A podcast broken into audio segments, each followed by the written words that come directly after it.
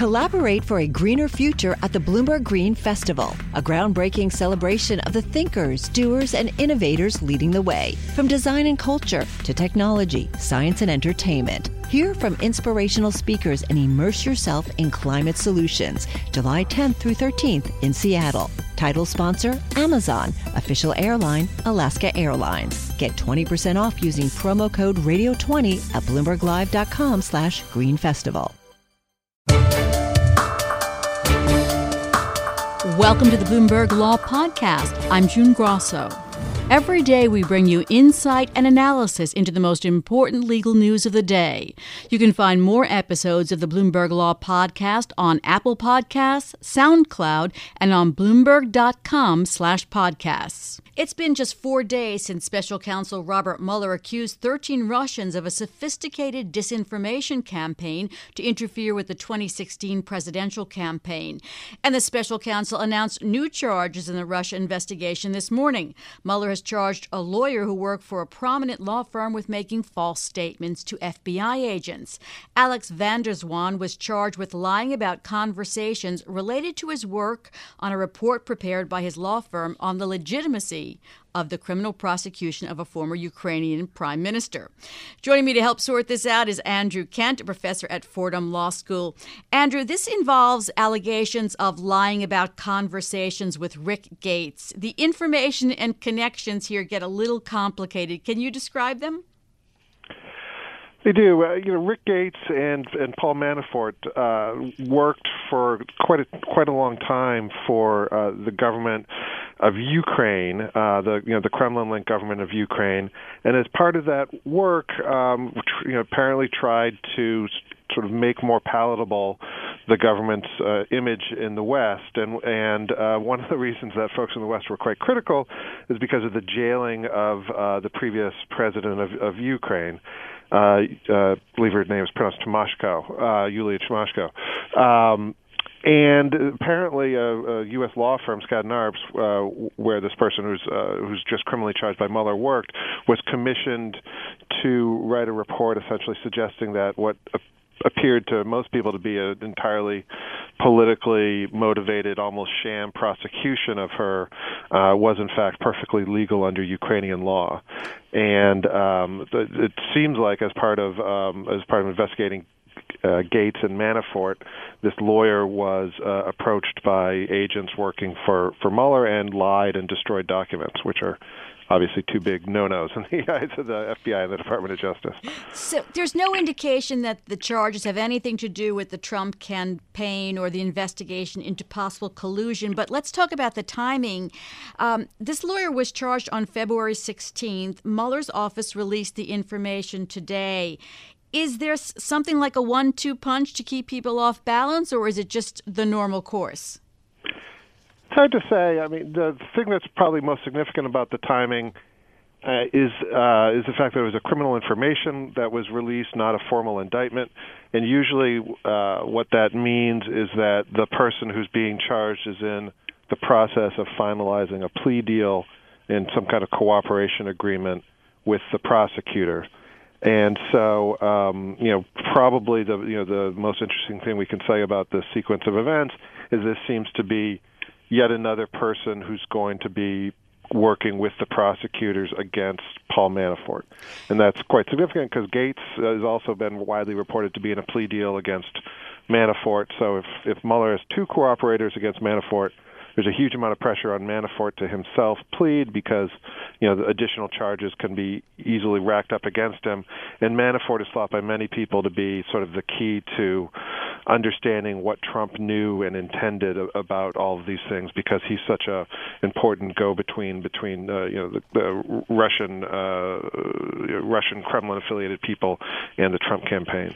That you you answered my next question as well, which was uh, the Rick Gates plea, which according to the Los Angeles Times could come any day. So there have been. Let's turn to the the to Friday and the special counsel's um, indictment of 13 Russians. There have been various theories about whether the indictment is just that and self contained, or if it might be the basis for future indictments of Americans, especially with the conspiracy theory it sets out. Which camp are you in? I think probably the most cogent thing that I've read about this was uh, written by Bob Bauer, who is White House counsel to President Obama.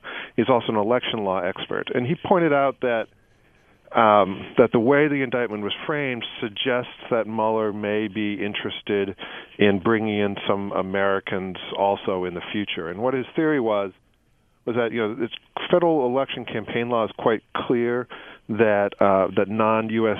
citizens cannot give any things of value to uh, to you know, participate in the, in the U.S. political process, and it would have been quite straightforward to charge federal uh, election campaign violations here, but instead.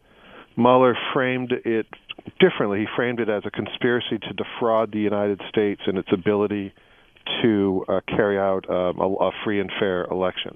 And Bauer said that this is significant because it's legally uncertain whether U.S. citizens can be charged um, under the federal election campaign rules here in the same way that non-citizens clearly can.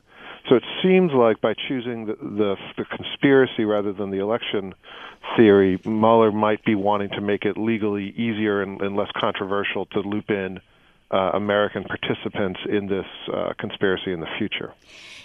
Is there a reason that he would? There, these Russians are not going to be extradited.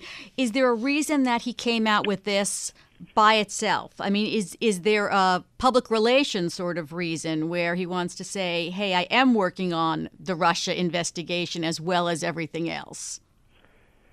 Yes, I, I mean you're absolutely right that uh, none of these people who were charged are, are likely to ever see a, a U.S. courtroom so there have to be other reasons that that Mueller had for for issuing this indictment, and um, you know there, you can think of a couple. One is that you know the president of the United States has said repeatedly that the idea that Russia interfered in the election uh, on his behalf is a hoax, a witch hunt, a made-up story, sour grapes by Democrats, etc.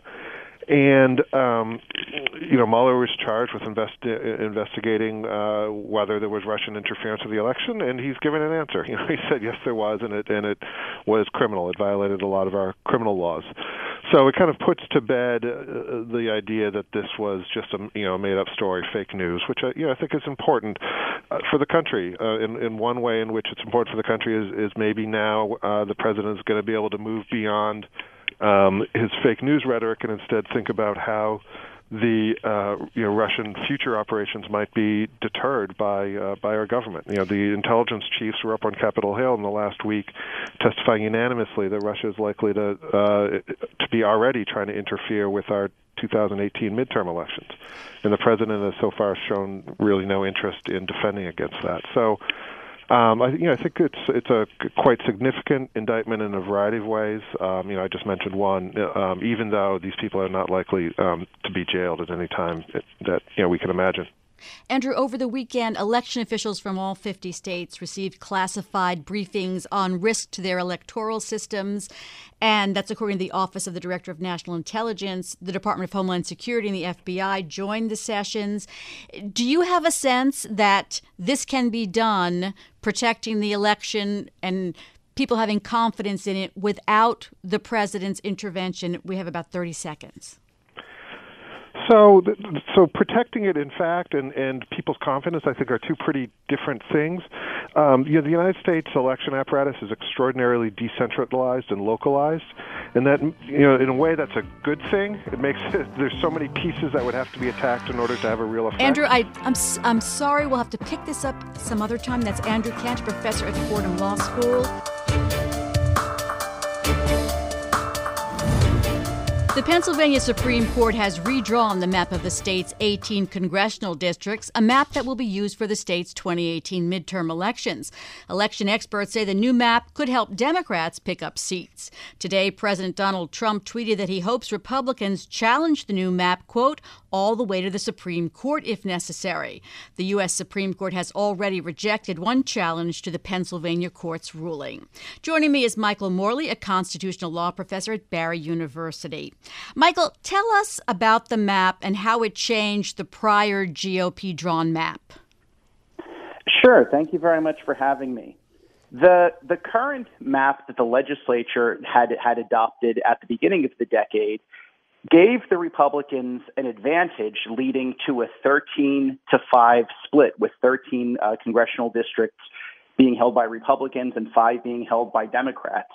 The map that the that the court adopted in connection with the political gerrymandering case can swing, and estimates vary on this, but can swing as many as a total of 10 or 11 seats Democratic, switching control of Pennsylvania's congressional delegation from one party to the other. So if, if, if these maps do wind up being implemented, you can see a potentially dramatic shift in the political composition of uh, the state's delegation. Does this map favor Democrats unfairly? Well, that's in part one of the things that the that the parties are disputing. One of the one of the concerns is that the court ordered that maps be drawn, that a new map be drawn based on a particular criteria, such as uh, maintaining compact, as compact districts as possible, the court didn't expressly order that maps be drawn in order to try to achieve some sort of proportional representation. And yet it appears that's one of the goals that this map has attempted to maximize. And so one question is, is the extent to which this, this map actually is consistent with the court's order. The, the bigger overarching objection that I would anticipate the Republicans would raise doesn't really stem so much from the state constitution or the court's order, but the U.S. Constitution, that, that, that they have several arguments that as a matter of federal constitutional law, the state constitution doesn't limit the legislature's power in the first place, and it's the role of the legislature, not a court, to impose a map. The National Republican Congressional Committee is filing a lawsuit in federal court to challenge the map tomorrow, it said.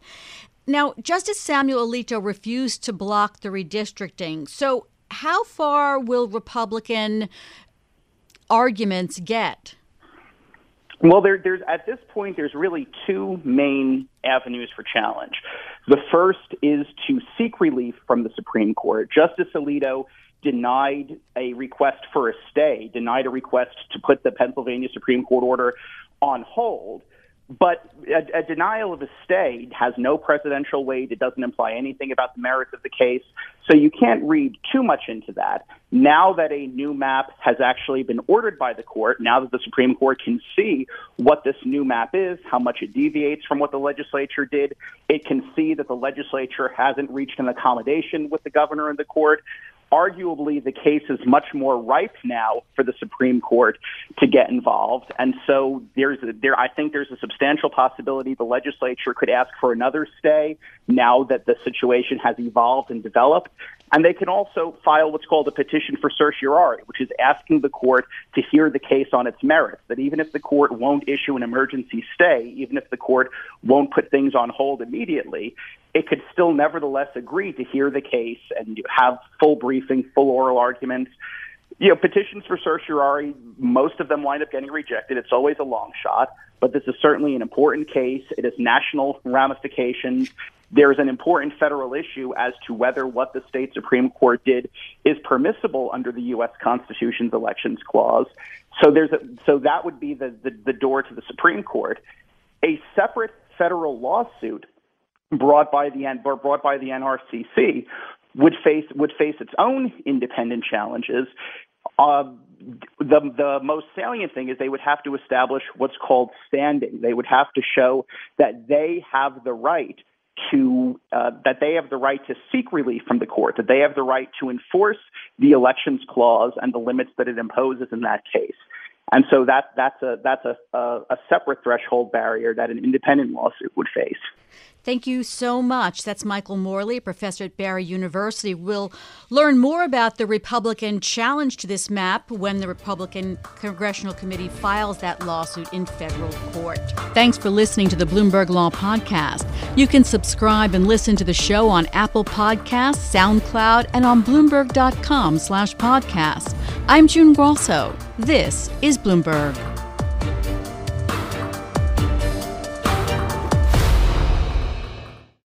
Collaborate for a greener future at the Bloomberg Green Festival, a groundbreaking celebration of the thinkers, doers, and innovators leading the way, from design and culture to technology, science, and entertainment. Hear from inspirational speakers and immerse yourself in climate solutions. July 10th through 13th in Seattle. Title sponsor Amazon, official airline Alaska Airlines. Get 20% off using promo code radio20 at bloomberglive.com slash green festival.